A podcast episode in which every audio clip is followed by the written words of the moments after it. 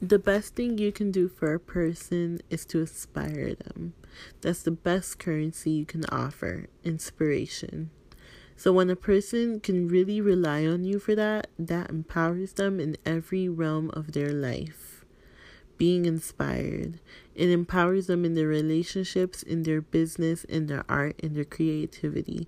It empowers them because without inspiration, you're dry. Nipsey Hussle. Hello, hello, hello. Hey guys. I know I'm like the cousin who disappears from family reunions and then shows up like nothing. Like, yeah, I've been here this whole time. Like, uh, no, you haven't. Either way, I'm back. What's up, guys? Milliliter here, reporting from Miami.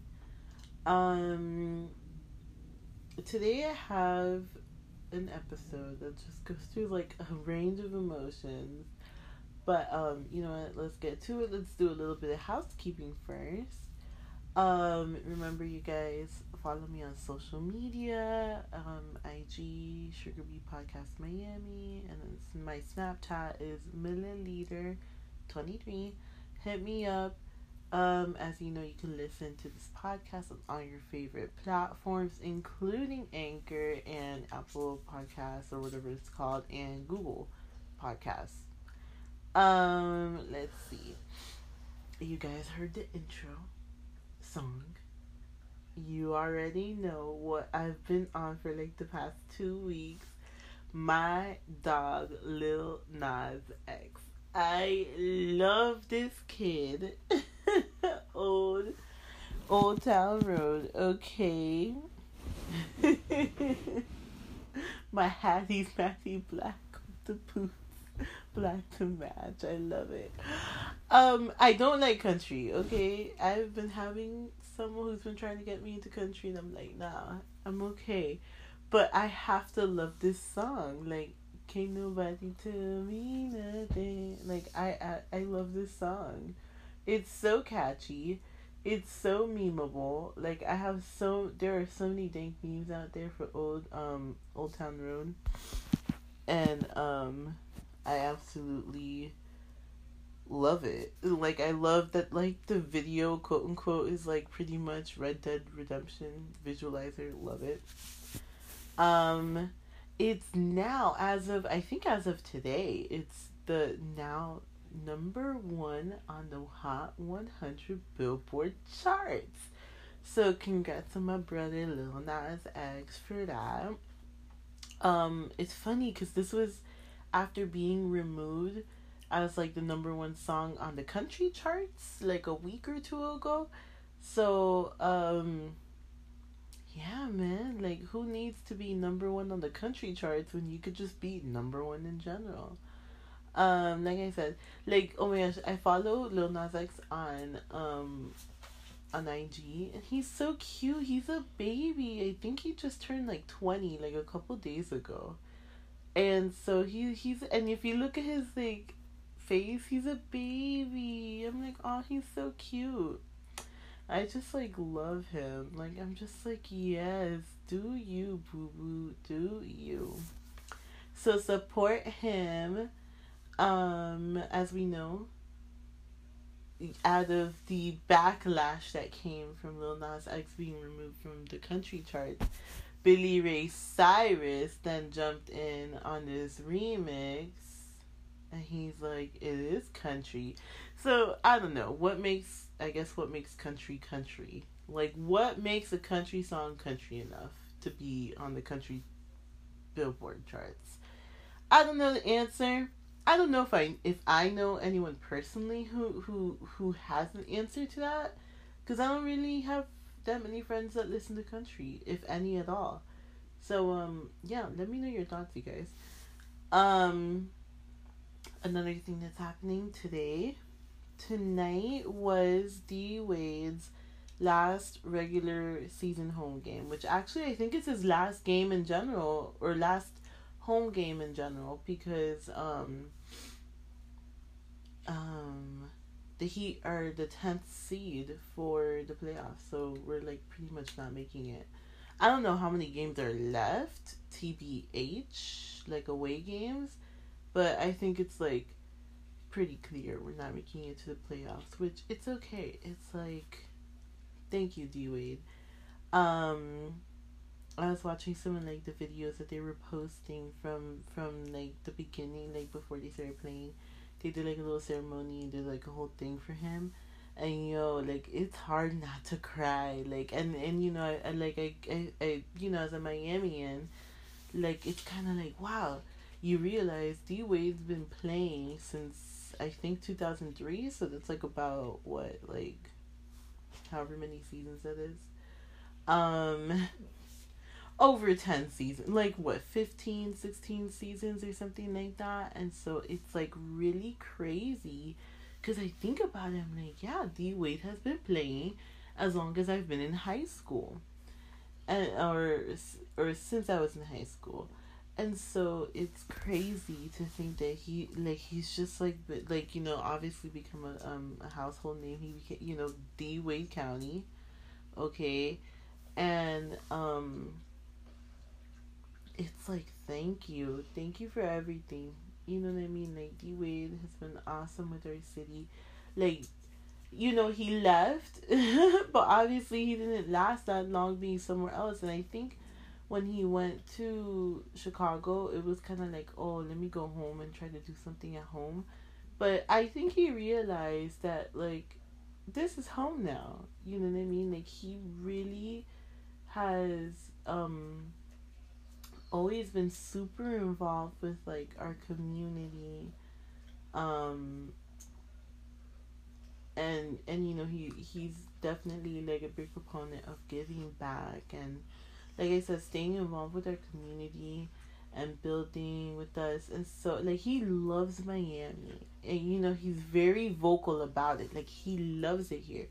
So I had a feeling he would come back I'm really glad that he chose to retire with us though. Like that that really means a lot.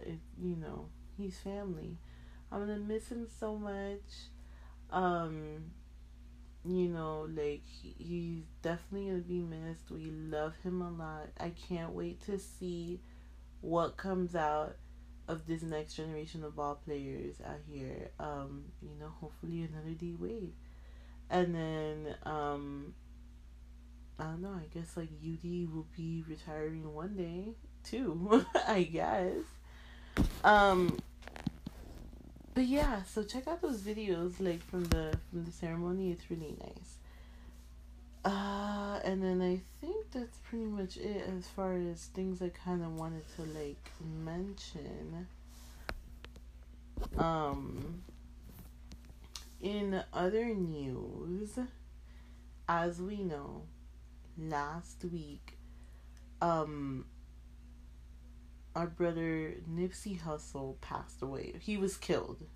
He was killed um, outside of his marathon store in LA at the very young age of 33 years old.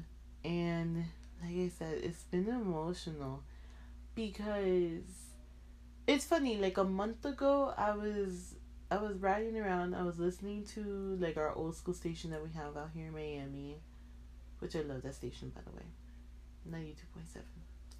Um, shout out, and whoever was mixing at that particular time, they played like a Tupac song and then they played a Biggie song, and I was like, yo, that's crazy. Like, how crazy is that? Like, ha, ha, ha. He played one right after the other. And then at that time, I was thinking about it, and I was like, you know what? Thank God. Like in recent times, we have not had a major musician from the hip hop community, a major rapper, pass away as a result of like violence, whether it's gang related or not, right? That was my thought. I'm like, you know what? Thank God, like we haven't had like this like this this very you know impactful situation happen in the hip hop community. I mean, obviously, if you're talking about like little time rappers, I'm sure there there have been those types of situations. But as far as like someone that's like slightly more mainstream, and that's why Nipsey Hussle's not really like super mainstream, but we all knew him. Like you know, he's been around for a minute. Um.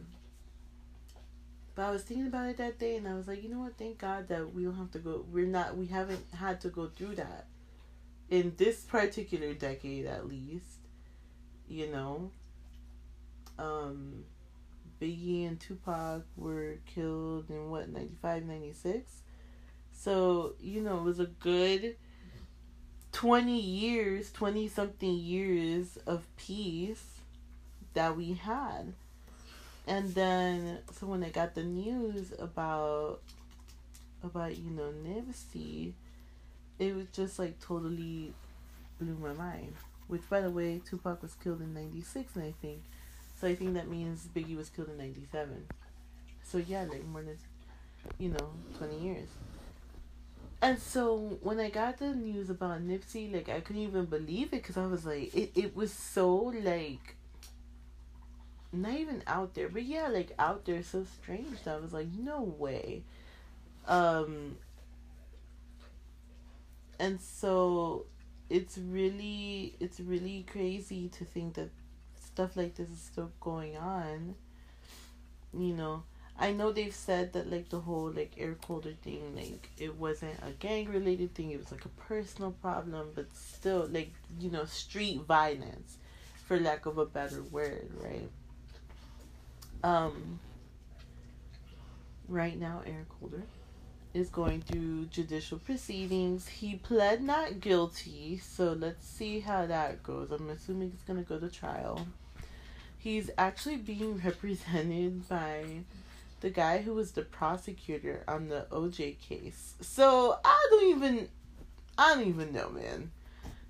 TBH. I I don't know. Like I don't even know what what to think of of that. I know like a lot of people are like, "Oh my god, he's such a traitor," and I'm like, I, I guess, but like it's just like strange. It's just strange. I'm so sorry about that noise, guys. that was my dog being loud and bored apparently. Um yeah, the whole situation's just really strange. I don't even know what to think of it. Like I guess let's see what happens um, you know, as as time leads on. Um the memorial service for Nip will be on Thursday, this Thursday actually. And it's so crazy because they're doing the memorial service at the Staples Center, you know, like where the Lakers play basketball. And so yesterday, I think was when they announced this memorial or that they were to put like the tickets on quote sale so it was free, but you know, obviously it's an arena. You can't let everybody who wants to walk in walk in. You you know, you have limited amount of seating. So they were like, yeah, just get your free tickets online. And the tickets sold out in under an hour, which is crazy. Crazy um you know there have been like little like candlelight vigils and and and services and things like that all around the country and it's like really inspiring to see how people have come together you know and, and like hopefully this means that his death won't be in vain you know what i mean? Um it's they even had it. They even did something out here in Miami. Um, I don't remember the name of the place, but it was out here in Miami. They did something, which I was like, kind of like, damn, I'm. I feel crunchy that I missed it. Like I found out about it after when I saw the pictures on IG, but you know, um, can't win all of them, I guess. But I'm hoping there will be a live stream for this Nipsey Hussle um, memorial service.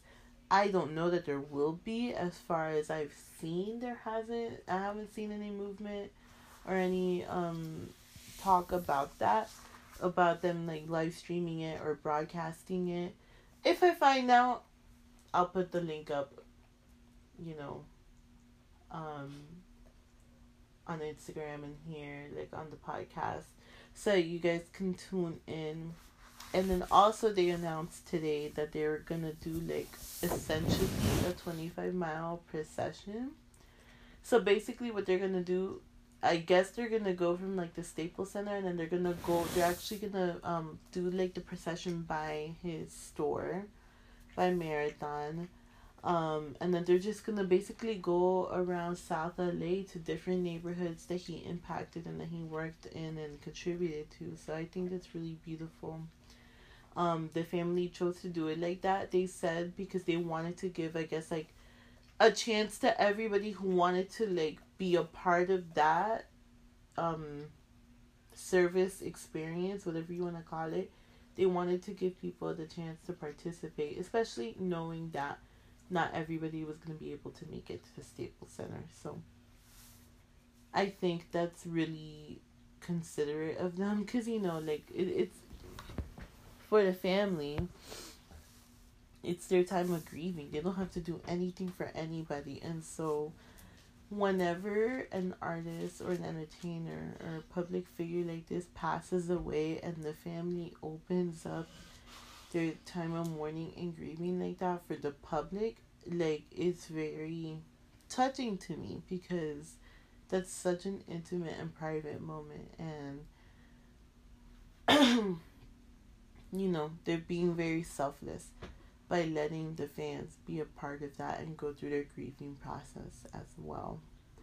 Um, as we know, Nipsey Hussle is survived by his daughter, by his fiance, I'm not sure, but girlfriend, fiance, woman, whatever you want to call her, Lauren London, and you know they have a kid together, and so, um, you know, he's gone but not forgotten. Like he has clearly by like what we've seen like the outpouring in the community clearly he has made a lasting impact on a lot of people's lives you know here. And he has a legacy a beautiful legacy to show for it because when you look at his story how he went from like gang banging you know what i mean to contributing so much to his community and making such a big change in his lifestyle it, it's real crazy because it's like wow like if he can do it i can do it. You know what i mean? Like what am i doing? And um you know everyone knows about Nipsey Hussle. He was he's a hustler.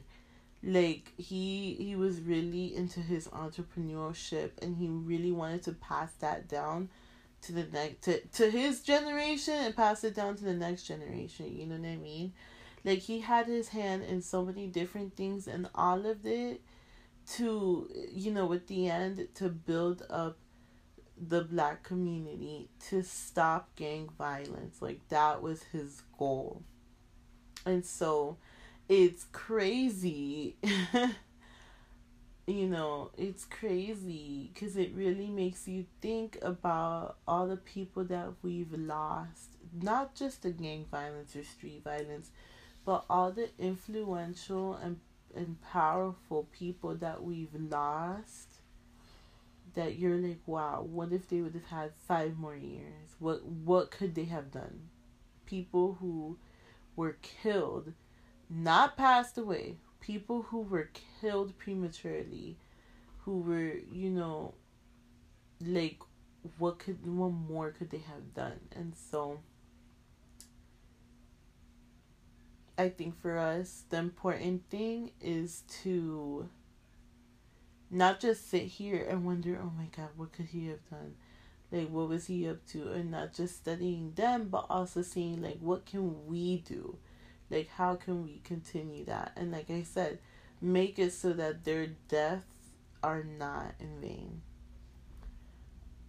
You know, like, it, it's super cool to, like, when you watch his interviews and stuff, one, he's so full of wisdom. He's got so much like wisdom and like love to like share and like pour out on the world. It's like you can't get enough. Like I love listening to him speak. You know what I mean? but he you know he had his hand in so many things you know he was working on um on you know promoting young black children more into like the STEM um, sciences. And he was into you know cryptocurrency. he was like really about promoting black financial health like going out there and like really um you know investing investing and then being able to give back to our community you know like building our communities rebuilding our communities um like he was very about i'm gonna buy up the block and we're gonna do this we're gonna do that. And i love it because um I know I read somewhere that when in one of his interviews he mentioned about how he was discouraged from putting up like you know the marathon store. He was encouraged like he like they were like don't build a physical store just do an online store but then in an article that i was reading he he kind of talked about the importance to him of having a physical store in his neighborhood where like you know um the community can come out and like see themselves in a store see themselves in a physical place. And i was like wow like that's amazing you know and, and it's nothing it's not a new concept it's just um I think when we get so caught up in our own thing and we lose sight of what we wanted to do or what we should be doing. And so to have someone else do it and kind of like pave the way and like help with like the visualization part of it, like I think that's amazing. And so um you know, we we lost we lost a good one. And you know i want to send my condolences out to his family because this is like this is a tough one. And you know us as a community like you know in the hip-hop community we need to stick together and really promote health wealth and well-being like within ourselves because the these types of like violent behaviors uh, you know no one wins in the end. And so you know we just gotta stick together. Um in listening to some of his interviews in like the past week or so that he passed away um he mentioned he talked about he like sort of um mentioned you know like a scene from black panther. And it, it, it reminded me that I wanted to do actually like kind of like a Black Panther a year later review. Um since I didn't have the podcast when the movie came out. and so like, you know, I felt like, you know what, like even with like the themes of Black Panther, like this is like kind of like perfect, you know, for um like what I'm talking about right now. And so like yeah that's what we're gonna do. Um, basically, I'm just gonna talk a little bit about Black Panther. I rewatched it again. Like I had rewatched it, you know, in February. I rewatched it again. You know, wanted to keep it fresh, make sure I didn't miss anything that I wanted to add. Um, so the scene that he was talking about was like if anything, the most impactful scene in the whole movie, which was like at the very end, and he was just talking about um how he could relate to that. Um, I don't want to say the scene quite yet, but you know what, guys? Um, stick around for the review. Um, just so you guys know the review is going to be super spoilerific. So if you, for some reason, have not seen the movie and you wanted to see the movie and you don't want the movie to be spoiled, do not continue past this part. My, this, the second act of this episode will be a spoiler spoilerific review of Black Panther. So please, I don't want to ruin the movie for anybody because it's such a good movie. If you want, if you have not seen, let me repeat it again, okay? Three times, third time's a charm. If you have not seen Black Panther and you are planning on watching it, do not proceed to the second part of this episode because I will spoil it for you. I'm not like I mean I like I could only get so much in depth because there's so much to unpack in this movie, but it will be full of spoilers. So please do not continue if you do not want the movie to be ruined for you. Now, if you have seen it and you just want to listen to my thoughts, continue on.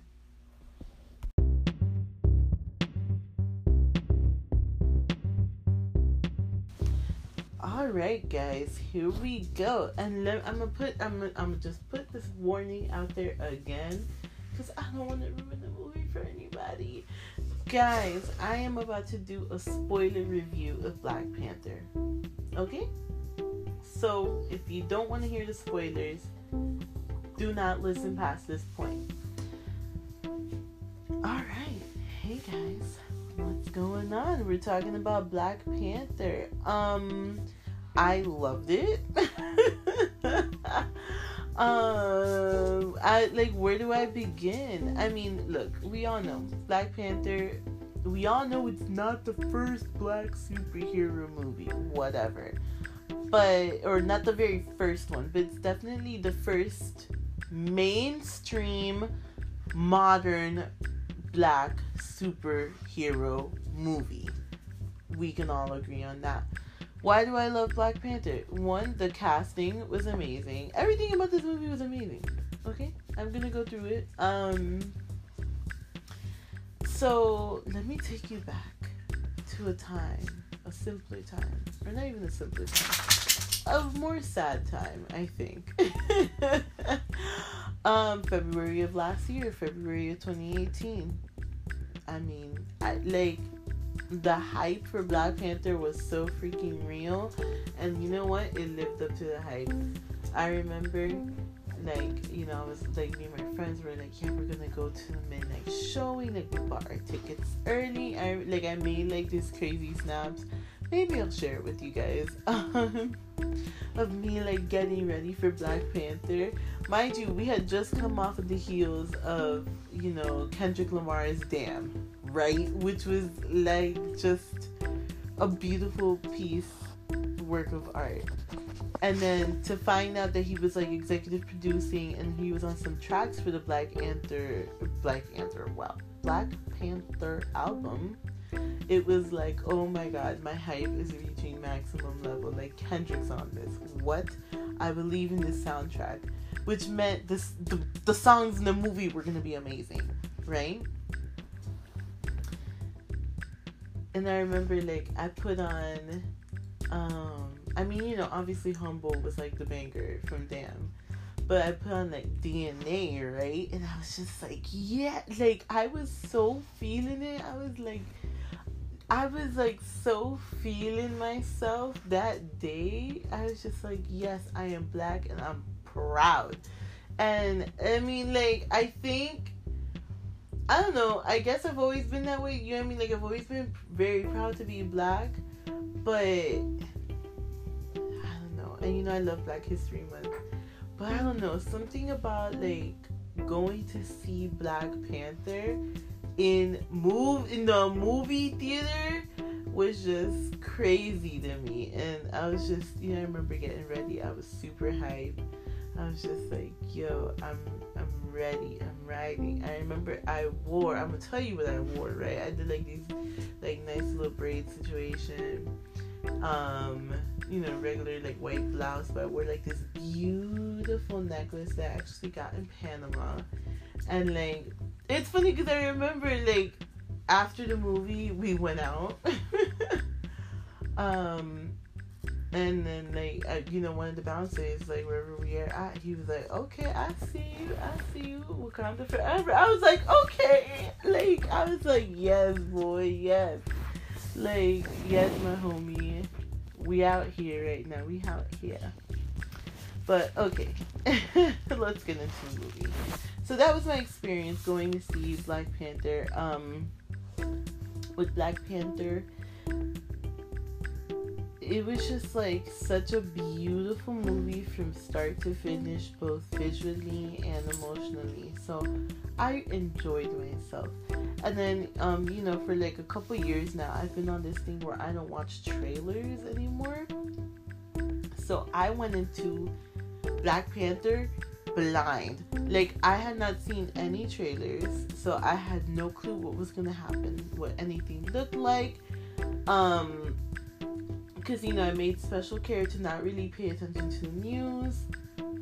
And you know what? Let me tell you something. Ever since I stopped watching trailers, I enjoy the movies more.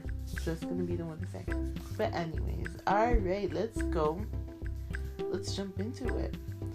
Um, as we know, Black Panther won numerous awards, including the Oscars for Best Original Score,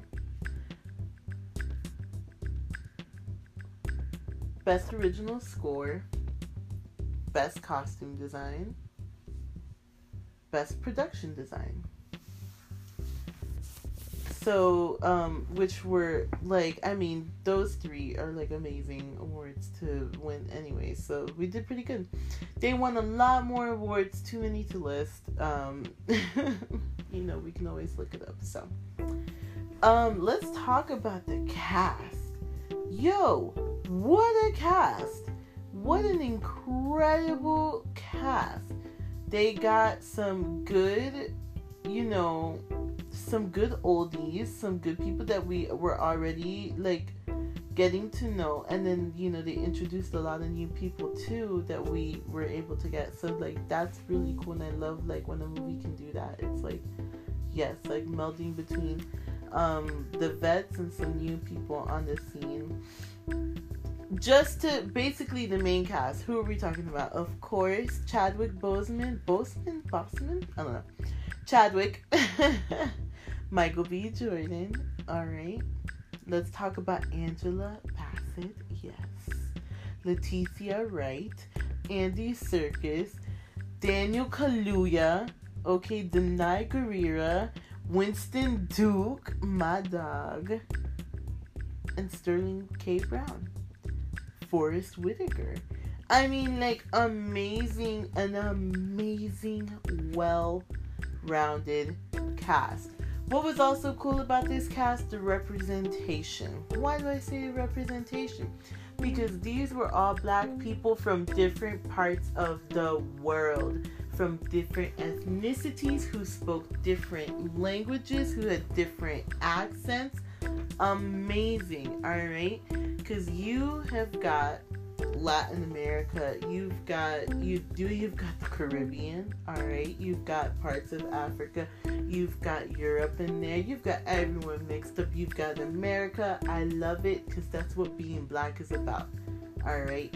We are not and let me tell you this is my overall thought with um representation in the media, right? It's not about telling one story. It's a, or telling this story. It's about telling all stories.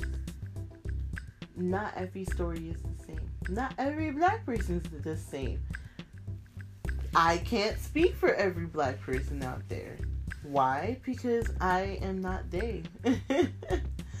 I have my own experience. And that was actually the whole point of me, you know, starting this podcast. I was like, you know what? There's so many stories that are like mine out there, so I want to put mine out there. And there's so many that are different from mine, so I want to hear them. So that's where you know that's where I'm coming coming from with that. So you know, just seeing like the incredible diversity, and I think showing people wow, even in casting black characters, there's incredible diversity. Even in that, you know, that like that's precious and it's beautiful, right?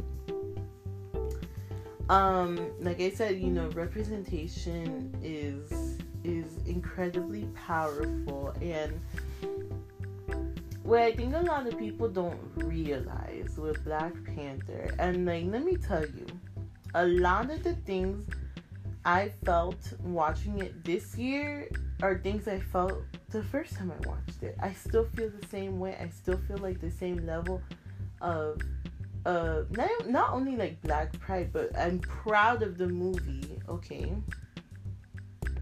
Proud of Ryan Coogler for coming out here and doing it and showing and, and showcasing this beautiful piece of art. But um when it comes to representation, there's nothing like seeing someone like who looks like you on the screen. There's nothing like finding a doll that looks like you, that has your skin color. Um, you know, one of the most popular stories in my household about representation. What you know, like for the people who who live here in Miami. I live in Kendall, right? Kendall is a predominantly white and Hispanic neighborhood. You know, like literally, I was having a conversation the other day with someone about how my closest hair store is a good 20 minutes away. Like, I had to jump on the highway to get to my hair store. Alright? Um, and I remember, like, growing up, I wanted, like, Barbie sheets, right? And my mom could not find these Barbie sheets in, in our local stores. And my mom had to drive down south past where my hair store is, by the way.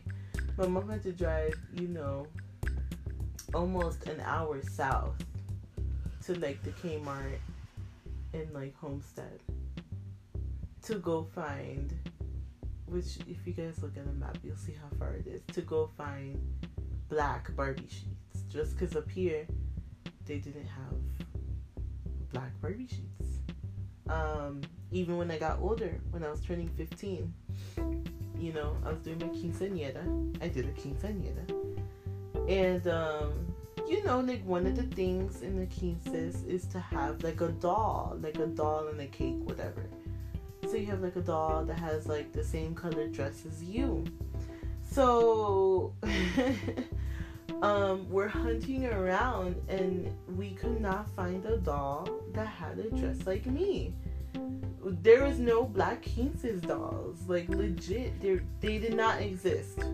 Black Quince dolls and or even like the tan Quince dolls were like light tan. You know? Um they weren't like dark enough to try to pass as like a doll that could be close to my skin complexion because I'm not even like that dark. I don't think. I don't know. But I remember when we were 15, you know, when I was turning 15, we us going to the stores where they had like all the quince stuff, and there were just no quinceañeras for me. No little dolls. Like we, like it was really hard to find stuff. And I remember, I remember because they sold like little dolls like to put like on the cake and stuff and on the table like the little like ceramic porcelain, whatever you want to call it. And um, yeah, no, they like we ended up selling the tan ones. but I, like for the doll part, you know, there was no doll. So my mom, what she did, like she found like a little like a mannequin, um, like yeah, like a little mannequin. You know, like the ones that people use to sew but this one was like really pretty because it was like for decoration for a house. So it was like really pretty and silver. And so she just, my mom's a seamstress. She made like a replica dress of mine for this little mannequin. And that's what we use as the doll. So things like that. Representation is important. Okay. Um so seeing something like Black Panther on the big screen and just being so mainstream was just like so important for us for sure. And you know, we're hoping I'm hoping that it'll open the doors and continue to like um show black excellence, show black beauty and um hopefully, you know, usher in a wave of representation in our media. Um I know one of the biggest things for me in Black Panther was watching like the part in the beginning where they they're flying into Wakanda. It was breathtaking. like, you know, it kind of reminded me the feeling it gave me is the feeling I get Um, in this one particular part of Miami, like it's my favorite drive. Not my favorite view per se, but it's my favorite drive in Miami. It's like when you're going on I 95.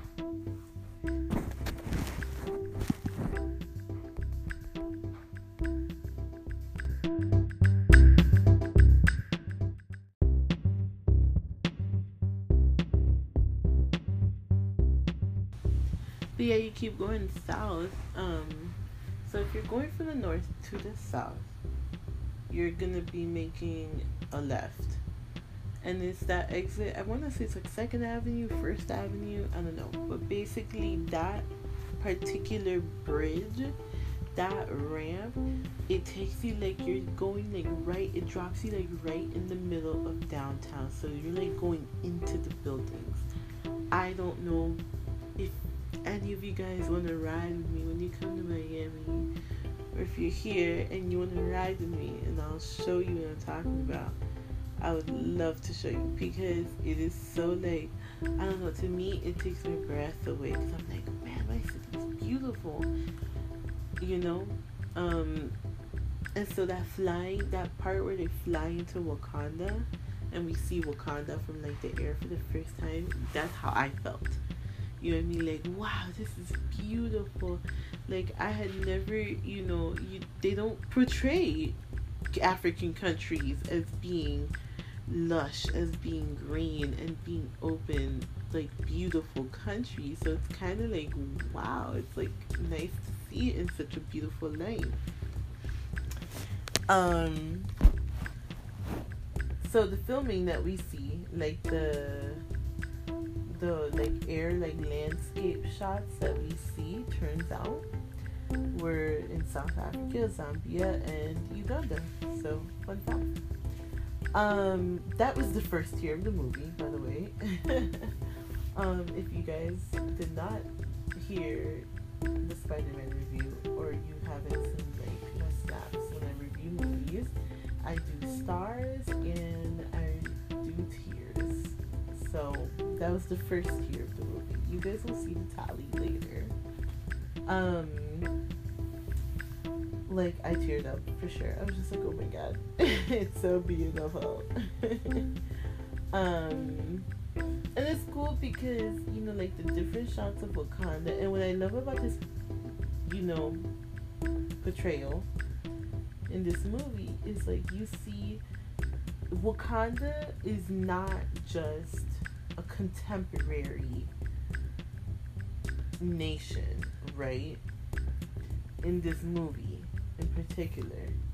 It's not like, oh, it's an updated nation or it's an up to date nation. No, it is a nation that is leading, it is a nation that is ahead.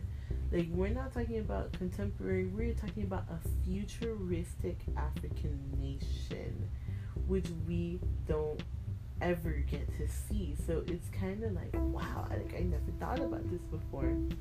And like I said, I hope this opens the doors for other directors, other um, you know leaders in, in media, different media, um, to go ahead and portray their vision as well.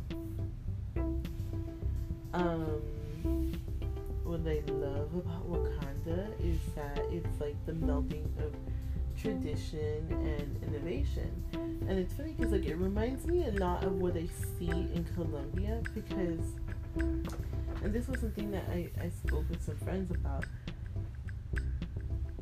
Here, it's like because here in the United States, we're the ones who make a lot of the innovations.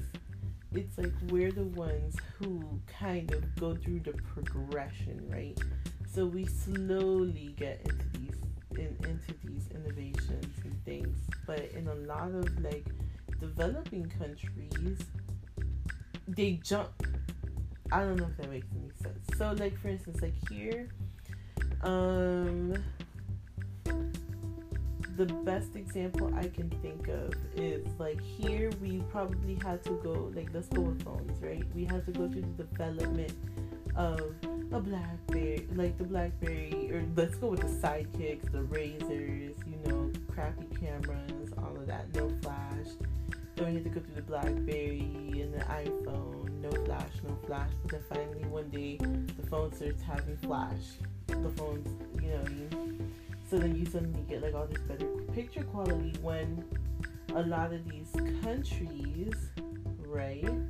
Maybe those developments were not financially possible for people for like you know the the the majority of the population but then they reach a point where suddenly the most up-to-date phone or even like the second most up-to-date phone is now affordable so they go from having you know a burner phone to having like an iphone 6 in a matter of like three or four years as opposed to going through like the progression of crappy phones that we have.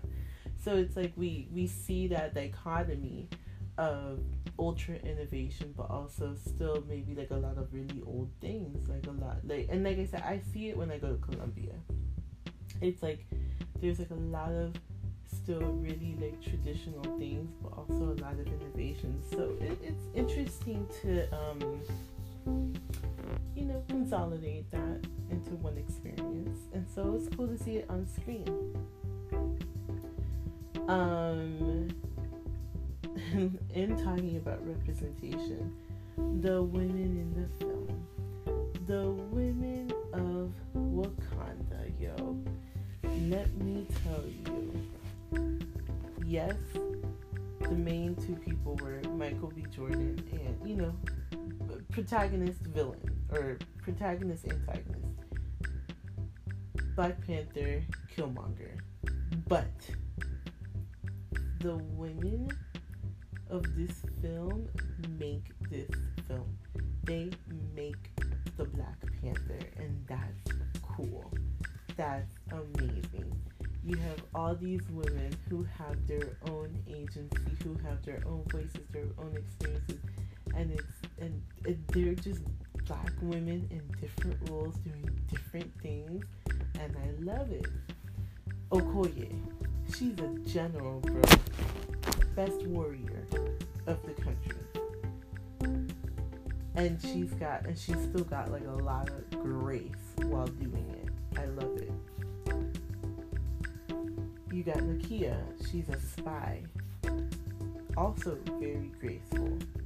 Can slip, can slip in and out. Very smart. Very, she's very um, empathetic towards people. She wants to help people. She doesn't want the traditional role in life. You have Shuri. She is a tech genius. She's the she is the one who's heading up the innovate said technological advances in this country. You've got Ramonda, Queen Mother. I love it you know like she she's she's humble but she's strong like all these women in this yo and it was really cool because there was like a lot of shots in the movie where you would see black panther surrounded by his women by the women in his life his friend the love of his life his sister his mother like i, I love it love it love it love it um let's talk about the villain. Let's talk about Michael B. Jordan. Michael B. Jordan as Erik Stevens as Killmonger was an amazing casting. The way that they wrote Killmonger was pretty gosh darn intuitive. Like, wow, this is definitely the most vivid and dimensional villain that I've ever seen in a Marvel movie maybe in general. Like, this is Killmonger is the villain that you find yourself sort of agreeing with throughout the whole movie. And then they're like, oh yeah, he's bad though. And you're like, is he? Like, I guess. And so, you know, what I like about the um the contrast between Black Panther and Killmonger, right, is that T'Challa it's like false neutrality right? That's what T'Challa and Wakanda represent in this movie in particular, at this particular time in the Marvel Universe. False neutrality. Yes, they're not engaging in warfare, and they're but they're also choosing to turn a blind eye to countries to a people that they could be helping with their advances in technology and and weaponry, guess. But then so you know what I mean like false neutrality like uh, it's not really the right thing but it's nothing it's just indifference almost um and then you've got killmonger who you're like wow his methods are horrible, but I see why. What I like, you see what led him there, because definitely, you know, I think um, a lot of us, a lot of the things that like Kim Killmonger was talking about, a lot of that anger. You know what it was? I saw a lot of that anger that I've felt before, that you know your brother has felt before, that your sister has felt before so you're like, wow, I see why he would feel like that. You know, look at the circumstances, and so it's kind of crazy, um, to see that contrast. Um, Michael B. Jordan is beautiful. Okay, evil is sexy on him. I like. I didn't like. To me, like Michael B. Jordan is like cute. You know, like he's cute. But then when I saw this movie, I was like, ooh, okay, hey, what's up? Um, he plays a great, audacious American. Hey, auntie, like what? What boy? What? Um, yeah, I don't know. Like he he definitely plays the role very well. Um, you know, he's brash. He's outspoken. He doesn't care. And I think this is what a lot of people think about Americans. So there you go. That's that's that's what we're looking at. Um, what's cool? Side note about or what's interesting about like you know when we first meet Killmonger in the movie when we first meet Eric, it's in the British Museum. He's checking out the West Africa exhibit and he's looking at um you know, the different masks and weapons and stuff that they have on display. And so he's talking to the museum curator, and you know, she's telling him, "Oh yeah, this came from here. This came from this country, this era." So he asks her to identify an object, and she identifies it as being from Benin, Benin, I believe. And he was like, "No, it was picked up in Benin, but it was really from Wakanda." and that's vibranium. And then whatever he's like, oh, I'll be happy to take that off your hands. And she's like, it's not for sale. And he's like, oh, how do you think your ancestors got this? Do you think they paid a fair price? I was like, ooh, ooh. Um, the irony is I've been seeing a lot of articles lately about how there are museums in Britain that are debating whether or not they should be returning artifacts that were originally stolen from African countries or not. Like, should those artifacts, should those museum pieces be returned to the country of origin? So, just wanted to put it out there. That's very interesting. Um, yeah, no, like, let me tell you, Michael B. Jordan as Killmonger, great casting. Another thing I really was really like, you know, I really liked about the movie, and one thing that we definitely all noticed who watched it, Lion King vibes all the way. Um, which brings me to my second tier of the movie. So you know, T'Challa, he he gets transported to the ancestral plane and he sees his father. Well, he sees the tree full of Black Panthers, his ancestors, and then his father comes down and talks to him. And it was really emotional. One because we know the original score is amazing. So the between the score and like it's like T'Challa speaking with his dad who has passed on and the colors it was very very like Mufasa you know what I mean? Like Simba remember who you are. Like that part of the movie for sure was very reminiscent of the Lion King. And and you know like T'Challa's talking to his dad like I just want to be a good king. And um yo like when his dad was like it's hard for a good man to be king. I was like wow. Wow. Like very profound you know like crazy. Anyway um so you know like that was really it was really beautiful. And like i said this movie gets me emotional so i just be crying the whole time. But um which brings me to tier number three T'Chaka killing N'Jobu. Oh my gosh. Like, damn, yo, like you really just killed your own brother. That rough. Rough rough, man. And that's that. Like N'Jobu was just trying to make the point to to to to Taka, blah, tongue tied, that they needed to help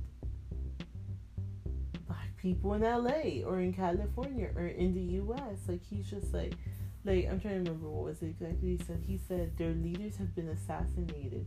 Their communities have been flooded with drugs and violence and blah, blah, and I was like, dang yo, like he, you know, he was like seeing it. He was like trying to relate it to T'Chaka as an outsider looking in, but also someone who was like living it. And so he was just like, hey, this is pretty messed up. We should address this because we can address it. And T'Chaka's like, no, dog.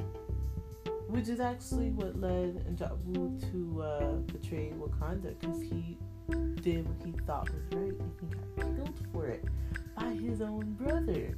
I don't know, crazy, it, it crazy, crazy stuff, crazy stuff. Um, let's talk about W'Kabi. Speaking of traitors, played by Daniel, Daniel Kaluuya, Kaluuya kills me because he's just so hard headed and so stubborn that you're just like, what's wrong with this guy? So his attitude towards refugees, right? he's like, if you let them in, they'll bring out their problems. like, I love that this movie is very um, not subtle about where they stand on things, I guess, or at least not subtle in like portraying certain viewpoints, right? um in another point in the movie he's just like hey we don't have or at least i think it's in that same conversation. He's like hey we don't have to let them in but if you want we can go clean the world. And then it's like what? Um sounds familiar? Like yeah, we'll go to you. Like please don't. Um W'Kabi, you know, kind of blindly follows Killmonger. Mostly, I think, out of anger, though. Because I guess he felt betrayed or felt angry that, like, T'Challa didn't avenge him. And since Killmonger was the one who killed, you know, Klaue, he felt like, hey, I can, you know, align myself with this. But it's like, no, not everything's so black and white, you know? um yeah W'Kabi just kind of like was, was like it's like just effed up from the beginning. His redeeming moment. His redeeming moment. Because they had to give him one. They were like okay he can't be really stupid the whole time. Like we need to redeem him before this movie ends.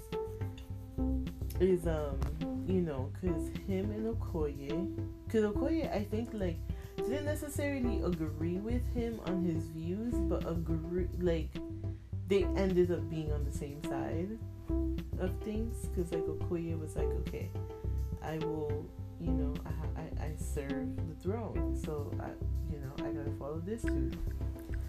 And, but at the end, Okoye and, and W'Kabi did not agree and they were fighting essentially. And basically, you know, she's just like, drop your sword, and he was taking it out, and then she looked like, like, are you really gonna like slash at me right now? But then he like threw his weapon on the ground and he knelt down in front of her, and I was like, dang. okay, Okoye, teach me something. Teach me what I don't know. Um, but yeah, that was his redeeming moment. The fact that he like dropped his weapon, decided not to fight with his girlfriend, love of his life, and knelt down before her. And then so the rest of the tribe stopped fighting too. So that was his redeeming moment. Um, W'Kabi was hard to like. um,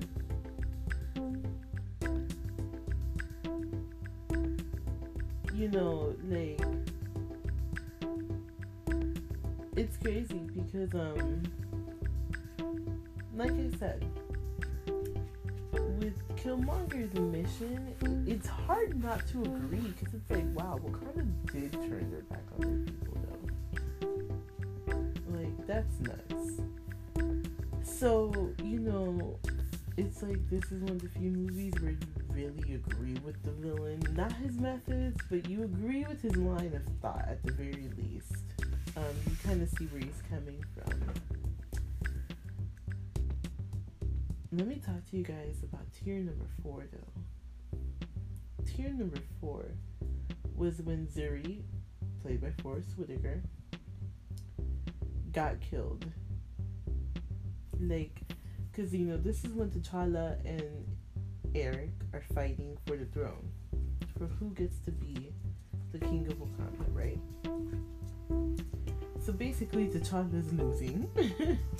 and like and Eric's about to like kill him and Zuri gets in the middle and he's like stop and then I don't know what was it that Eric said to him and he was like oh yeah something like oh like, hey, Uncle James. And I was like, and like, I didn't catch that the first or second time I, I watched it. I caught it the third time when I watched it today. So I hadn't thought about it, right? Because as you know, like, Eric is however old, nine years old, ten years old when they killed his dad. But really, his dad was like either living with or hanging around with Zuri, right? So that means that at least for those first few years, freaking Zuri was like, you know what I mean? Like, like, um, Eric had grown up with Zuri, calling him Uncle James. So it's like, dog, you just killed your Uncle James. Like that to me, it hurt on such a like on a much more profound level this time. Like, you know, before it was like, oh, it's sad that Zuri dies, you know, but it's like the fact that he's looking at Uncle James, I'm just like, whoa, like dang. You just did that to your Tio though? Oh my god. so that was my tier number four, by the way. Um, yeah, that was that was rough for me. I was like, whoa, dang, like that. Um, some other notes, you know, Okoye and Nakia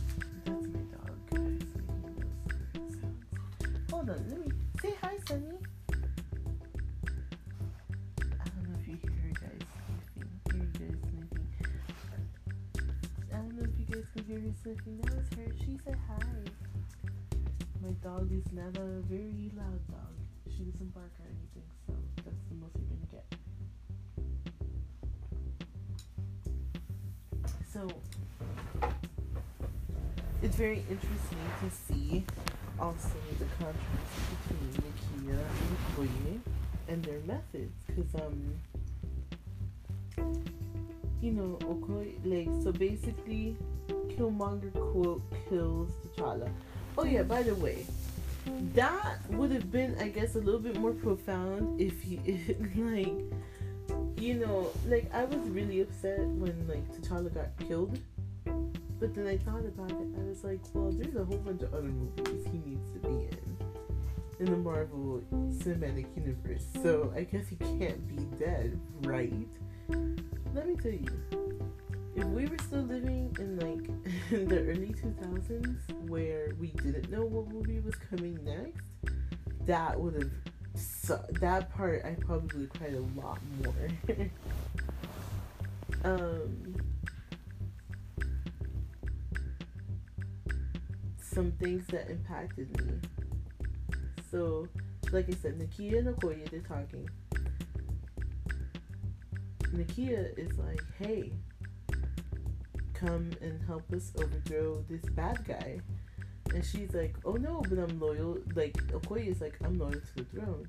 And Nakia's like, so you're gonna follow this dude? And she's like, I have to, I'm loyal to whoever sits there. And then, you know, Nakia's like, well, I love my country too. And she, and so then Okoye is like, then you will serve your country. And Nakia's like, no, I will save my country. Profound, take it how you want it, apply it to how you, to whatever you want. Just saying, I loved it. Um, let's talk about tier number five. Tier number five was a big one. There were a lot of big ones. I just spent the whole movie crying. It pretty much what happened.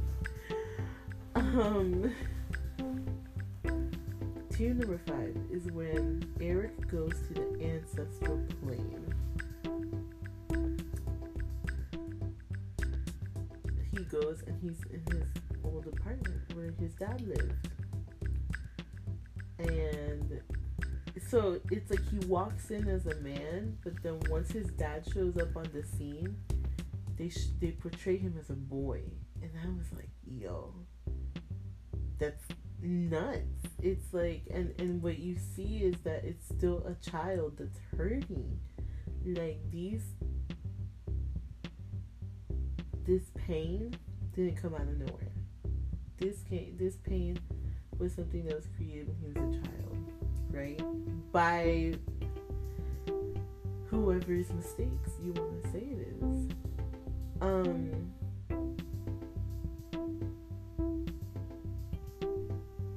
dad was like, "So no tears from me," and Eric is like, "People die every day. That's how it is around here." And you know, his dad has like tears in his eyes, and he's just like, "Well, look what I've done." And I was like,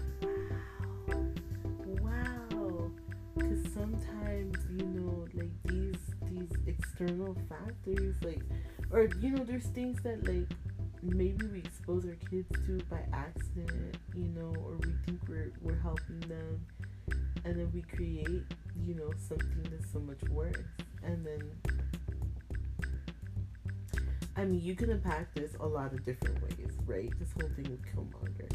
It's either you can unpack it as this is what we're doing to ourselves as a black community, like we are treating each other like this, like we are treating, like, you know, which is what it comes down to, right? We are all black. We should all be treating each other correct. We are all, or a lot of us are all minorities. We should be working with each other as opposed to battling each other. But so what happens when you have people with privilege? This is the commentary that I think um, Black Panther was trying to make was that when you have people with privilege, like let's take people of color with privilege. It's like sometimes you know those people don't want to share or feel like they cannot share because they have to protect themselves, even though they have brothers and sisters out there who could use the help, who could benefit. And so when it comes down to it, it's like we have to help each other. We have to open the door for each other. Um, it's funny because like in the Nipsey Hussle interview, they were talking about how they were talking about how Nipsey Hussle um sampled Annie, but Jay Z had already sampled Annie, and so Jay Z, when he got like the rights to sample Annie, basically he cut a deal where a rapper could sample uh, another other rappers could sample Annie without having to go to the original Annie people. Sino, all they have to do is get it cleared from him. So it was helping like future people back from the 90s. And I was like, wow. And he was talking about, yeah, like he opened that door for us. Like he made it easier for us to have access to make it, you know, like to, to get this beat, to sample this beat or sample this song. So I was like, wow, that's like amazing. Like we need to support each other. You know what I mean? Um, and I think sometimes we lose sight of that. We just kind of like, we, you know, you gotta hustle for yourself. You gotta like watch out for yourself. And it's like, yeah, but we can watch out for the next person too. Um. So yeah. So going back to tier number five. You know, he like he's talking to his dad and whatever, and then he's talking about, oh yeah, you know, Wakanda, how he wanted to take Eric to Wakanda, blah blah blah blah. blah. And so then he goes, instead, we're both abandoned here. And that made me like, I was already crying, but I was like, oh my god. when he said that, because it just reminds me, um, it reminds me a lot. It's like that's like the immigrant struggle right there. If there was anything that like really, I think captivates like the immigrant struggle or sentiment when it comes to like immigrating here and creating life here is instead we're both abandoned here. Why does that impact me so? Because it's like when you're and I say this coming from like I'm I'm second gen immigrant, right? Like I was born here, my parents were not. But it's like my parents grew up somewhere else, a completely different way of life, a different language, with their family intact. Then they came here and they were separated from their family, you know? And they just had to really struggle and do their own thing and make it on their own completely learn the language get a job get an apartment at some point. Like that's crazy to me because i'm like would i have been able like to do that you know?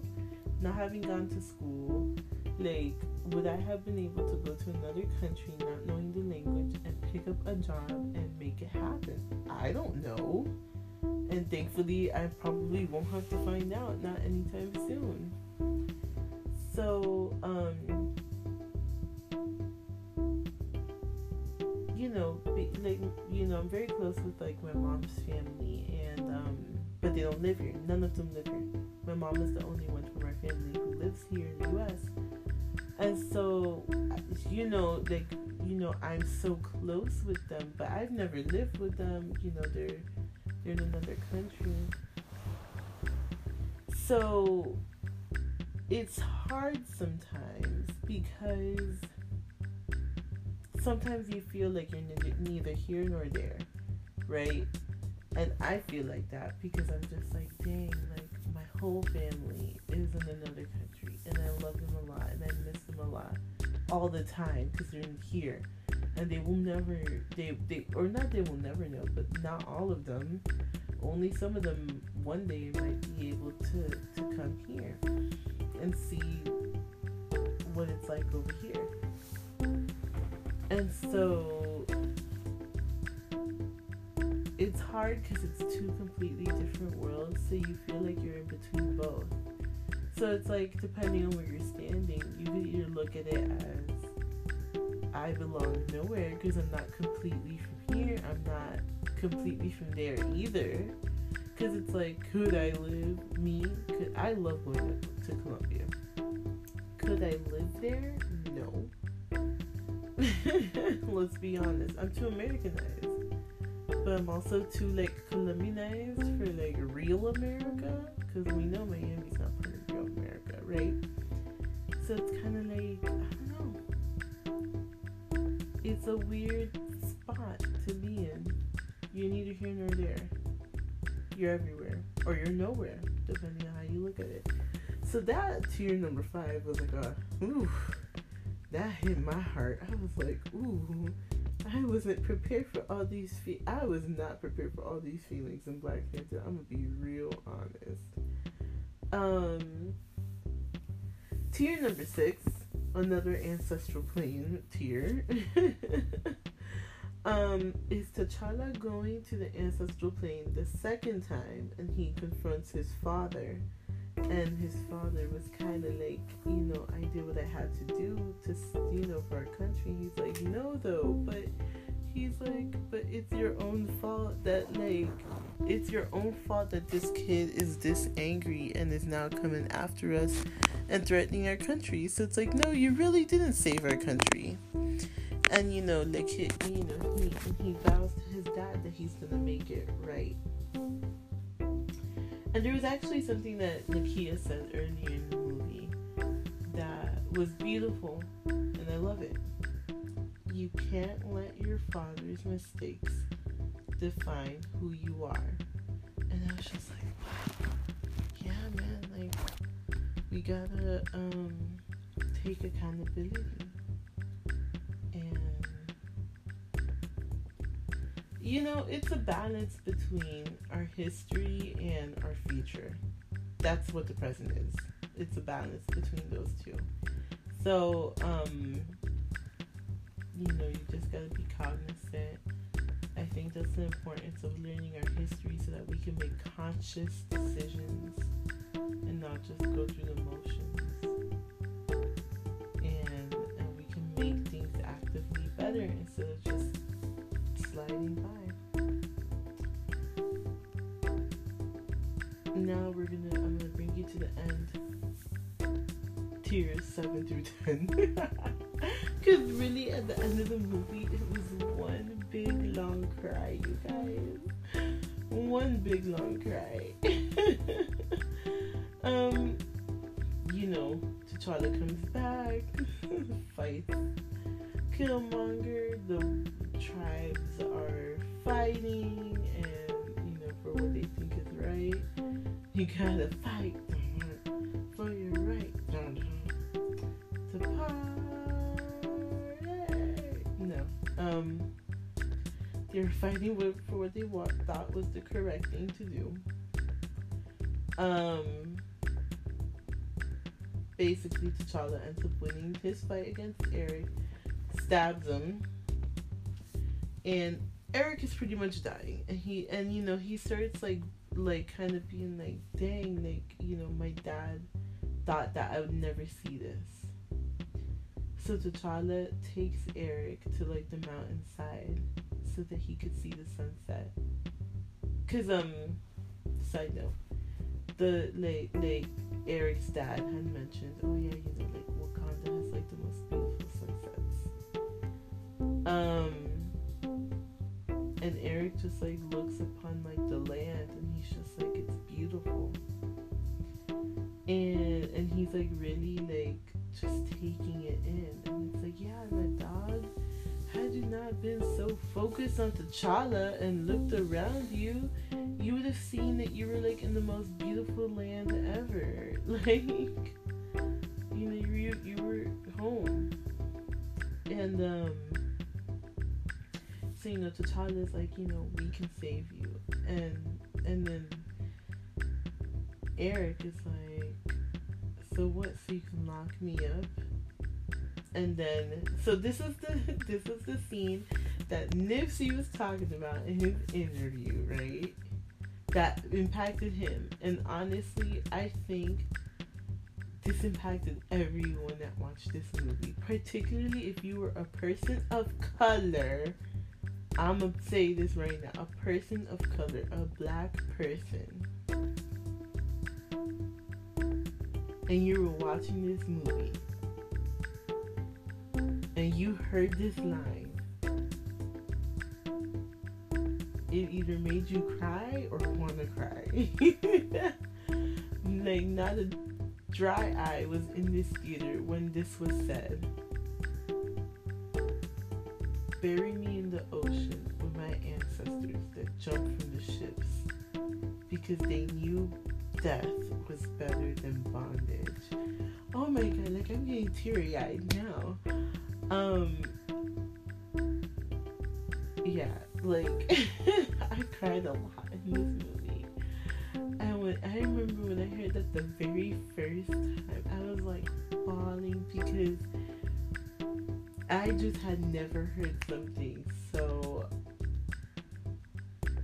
like I don't even know what the word would be. Poignant, I guess. Like, wow because they knew death was better than bondage. Like that, oh my god, that totally killed me. Um, oh my god, range of emotions today. You know, and and it's crazy because like Nipsey Hussle, you know, when he was talking about this, he was talking about how you know he kind of like applied that to like kind of gang culture, like you know, to how he knew people who who felt like that too, who felt like like dying they'd rather die on the streets than go to jail and live their whole life in jail. And I was just like, dang, that's crazy. Never thought of it that way. So, you know, um, like, first of all, let's, I think we can all agree that's probably one of the few times, if there are any other times, that you cry when a, a, the villain dies, because then he dies when that you cry when the villain dies that you're like dang why'd he have to go? Because i bawled like a baby like that was the protagonist of this movie. Um when eric died like that to me was just so i don't know it, it really hurt because like I, like i've been saying it's like you see where he's coming from and you're that anger, you know, and I think a lot of us, like, you know, people of color, like we we have the definitely those moments, those days, those months, those years where you just feel so angry at like what the world has taken from you and what uh, what the world has taken from you and what they refuse to give back and so uh, and give to you. And so you're like it gets hopeless and you get like up in this anger and then it you know it's really hard to to deal with sometimes. It's unnerving. And so you see like where Eric's coming from because you're like I've been there before where I'm just like F it let's just start flipping tables and just like down with like you know the like the system or whatever. Like let's just flip the system on its head. But um all I can say, I guess, is press on. You know, the same way we should help others, there might be someone out there who's gonna help us. We just gotta, we just gotta keep on, on pressing on through, you know, through this marathon, right? And um, and you know that's what that's what like in thinking a lot about Nipsey and like all of this, you know, that's what kind of like made led me to this right now. I was just like, wow, like he was really just trying, he, you know, to to shed that negativity, that you know, bad lifestyle he was living, and and do something for him, for for his family, for the next generation. So I think you know if we we have to definitely keep our eyes on the goal with this one. Um, like I said, Black Panther was super important on so many different levels. Um, just like culturally, you know, within the movie also, it's just like everything was just like super impactful and like just really had a message. So, you know, if for whatever reason, if you got through this review and you haven't seen it, um, watch it, please. Let me know your thoughts.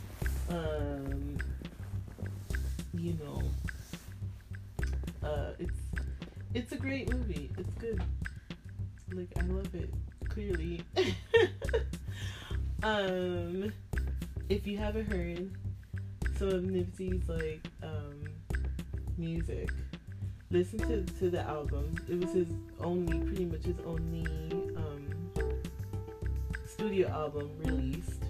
The album is amazing. Listen to his mixtapes um, for sure. And then listen to some of his interviews. Like he's got so much like so much wisdom to impart, so many great things, um, you know, that he that he had on his heart to say to encourage those um, you know, to encourage those around us, to encourage the black community to to go to to go back and like reinvest in ourselves and reinvest in our communities and um, you know, like he's just like a really inspiring, a really encouraging um, person to listen to. You know, it's a shame that that he passed away, but like I said earlier, we can't let his death be in vain. Um, I want to give a shout out to um, everyone listening right now. I really appreciate it. Um, like I love you guys. I promise I won't make you wait another month for another episode or another two months almost. Um, thank you guys for joining me tonight. I really appreciate it. Love you and see you next time.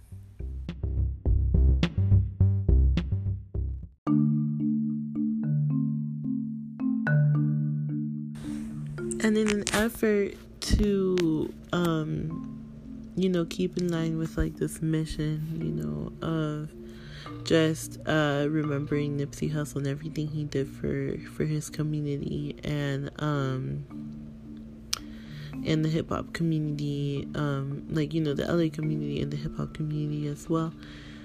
One of the things that uh we could do is definitely support local black owned businesses. Uh, obviously, if we find, you know, other black owned businesses around the country, around the world to support, cool.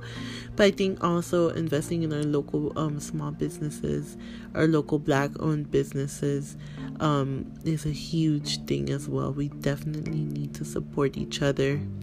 I know for me in Miami, it's kind of hard to to at least identify if there's a black owned business. Um there's definitely like a few that i know of. But um like for sure if you know any black owned businesses like out here in the miami area or if you just want to like you know like let me know about any black owned businesses anywhere um you know i travel a lot. So if i can like help with my patronage why not um just drop me a line. Let me know what's up guys. Um you know instagram snapchat you guys can hit me up let me know. And you know like i'm gonna kind of make like a little list of um black owned businesses that i know that i um you know spend my dollars at and i'll let you guys know and put so we can put the word out there and support each other like i said if you guys know any um, black owned businesses that i should know about that you want to shout out like definitely give me a holler and let me know